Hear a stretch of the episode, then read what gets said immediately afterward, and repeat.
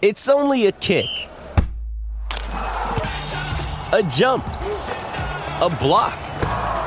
It's only a serve. It's only a tackle, a run. It's only for the fans. After all, it's only pressure. You got this. Adidas.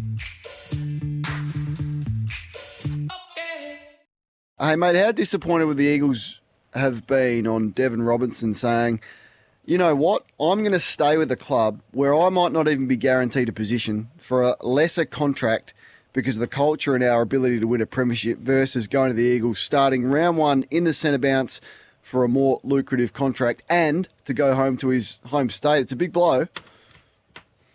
I thought, look, I think it's a setback, but I also think that teams down the bottom often make the mistake of thinking that fringe players at a good team will become great players for their team, and it, it mm. tends not to be the case. Um, so, I, yeah, I think it's a setback, and clearly it shows that West Coast right now are not a destination football club. That's stating the obvious. Um, and Robertson also, I think, don't underestimate the character of the kid. Like he was a leader at the under 18s level. He's not the sort of kid that's going to walk away from a challenge like that. He would see the Lions as, you know, in the premiership window and he would back himself into, you know, staying the team. I think he's got a challenge on his hand because I think Ashcroft will return to that team at some stage next year. And obviously yep. his younger brother is arriving soon after that. And at that point, spots in that midfield are going to be hard to come by. But but the other thing for him is don't forget that let's say West Coast stay with the plan to go with Harley Reid and they've got Ginbey and Hewett. All of those three players would back themselves in two years' time to be ahead of Deven Robertson in the pecking order as well. So, mm. Um, yeah, I think if you're a fringe player in the AFL, as Deven is, um, and even though he fought his way into the team at the end of the season, he still played, what, 16 or 25 games, um, it's a tough gig you know, and um, and I think he he probably believes if he has a bit of luck and plays his cards right, he has a chance to be part of team success over the next two years at the Lions. So yeah, I, I think he's I think he's made a good call.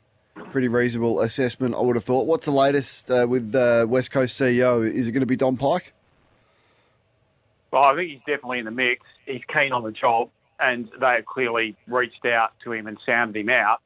Um, there's a lot of water to go under the bridge. And when I spoke to Paul Fitzpatrick earlier this week, he was very cagey about who was in the field. I think as I wrote for Code Sports, if there's one person in the AFL industry who could make the jump from a position of being an assistant coach to being the CEO in a big club, it's Don Pyke. He has a, a, a very strong business background. Clearly, he's a very intelligent bloke. West Coast tend to like blokes that they know and that they're familiar with, and they're obviously very familiar with Don Pyke. So I would I would expect him to be right in the front line when they uh, when they make their selections. Adam Simpson will definitely be the coach for round one. Yeah, I, well, yeah. I, I mean, God, they've had a bad two years, um, Kane. it's going to look even worse if they if they back him um, after round 24 and then sack him before round one. So, yeah. Even if a new CEO comes in and has a different lens and a different opinion, or will they only pick a CEO that will be in line with the board and on the same page? Well, at West Coast, the board decides the CEO, uh, decides the CEO and the coach. So, um, yeah, the, the board has backed Simpson, so Simpson will be there um, in round one. Don't forget Don Pyke has worked with Adam Simpson as well. So um, Simpson brought him back into the um, the group when when he first arrived, and he was his stoppage and strategy coach. Um, and they worked very successfully together before Pyke took the job in Adelaide. So yeah, I, I wouldn't have thought that if Don Pyke were the CEO that would affect Adam Simpson's tenure as the coach. Mm. What's what's a pass mark do you think for the Eagles next year? And it's probably not in relation to wins and losses, is it? But eventually, you know, it has to be. It, it can't be a two-win season. Um, Duff, what, what do you think is a realistic expectation on the club?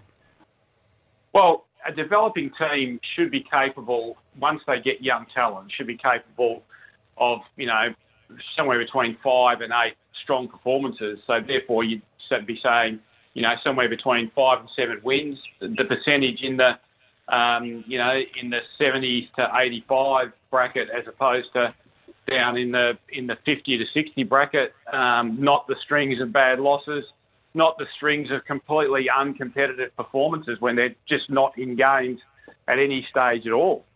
Um, so it's almost like you'd measure them almost quarter by quarter more than you know mm. wins and losses over the season. But I think they should be capable of winning you know six games, and they should be capable of um, far fewer blowout losses and um, and and more strong competitive quarters of footy within games. Do you think they are on the same page with pick one and what to do now that the line has been consistent with the club that at this stage they will use pick one on, on Harley Reid unless something extraordinary comes across their desk. But then we're hearing yeah. there's a lot of clubs that want it, North and, and Hawthorn in particular. Yeah, no, absolutely. Yeah, I, I, I reckon the talk on Harley Reid's gone a bit crazy because at the end of the day, he's one player. Yeah. And if you take three steps back from this and assume that the, the, the talk about you know all these crazy offers coming for Harley Reid almost makes the assumption that there's one kid in Australia that can play at the mm. age of 18. It's a pretty crazy assumption, isn't it? I mean, I've seen yeah. Daniel Curtin play six games of senior footy for Claremont. Now he's somewhere in the top five, but not necessarily number two. Daniel Curtin looks a pretty bloody good player to me. Mm. Um, and and um, so you know, West Coast, like Harley Reid, they think he's the best player in the draft.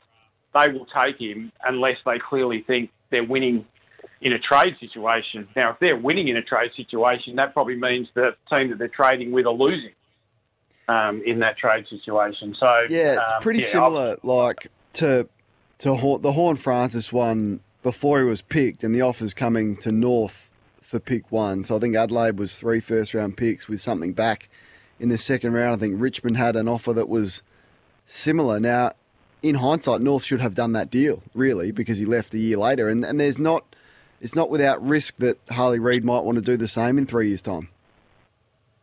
Yeah, I, I, th- I think that's true. But having said that, going to a, a small Melbourne club um, outside of your own state, I mean, let's face it, when West Coast get competitive again, which you would expect them to be more competitive next year and, and more competitive again the year after that, um, Harley Reid would be coming for three years if he comes.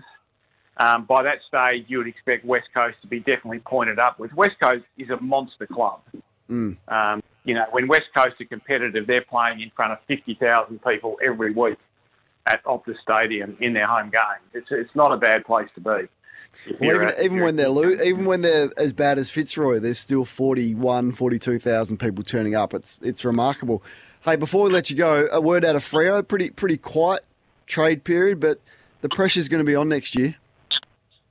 Oh, big big time. I mean, at the end of the day, if they don't play finals next year, then Justin Longmuir's been there five years for one finals berth, which you would mm. think would mean the end of Justin Longmuir. So, um, yeah, I would think they have to be playing finals next year. I, the interesting watch there is Sean Darcy, isn't it? I mean, yep. I've, I've heard what you've had to say about it. Um, I, I, I kind of like 75% agree with you. I, I think at, at the very least, Fremantle has to be having the conversation amongst themselves about not is Sean Darcy a good player, because clearly he is, yep. not whether he can team with Luke Jackson, because I think they are different types of ruckmen, so I think they can. It's whether they can get a better outcome by going a different way, and whether they need that amount of money invested in ruck stocks that they would need to re-sign Sean Darcy, because clearly um, Sean Darcy has indicated he wants to stay, but they're obviously haggling over money and tenure because it hasn't been done yet. Yep, exactly. Um, and, and is he is he going to be durable enough with the the way that he's built and, and made up. And we've seen even like way back in the day, Sean ran a couple of knees. He's a big man. Is he going to be durable enough for the ten years? And is right now the best time to get him out and get his maximum value? Duff, we could do this for ages. Unfortunately, out of time, but appreciate the update, mate. Thanks for your time. Good on you, Kane. Cheers. Mark Duffield there. If you want to have your say on any of that, 1300 736 736 coming up very, very shortly. Tom Morris with all the latest as the free agency window is open.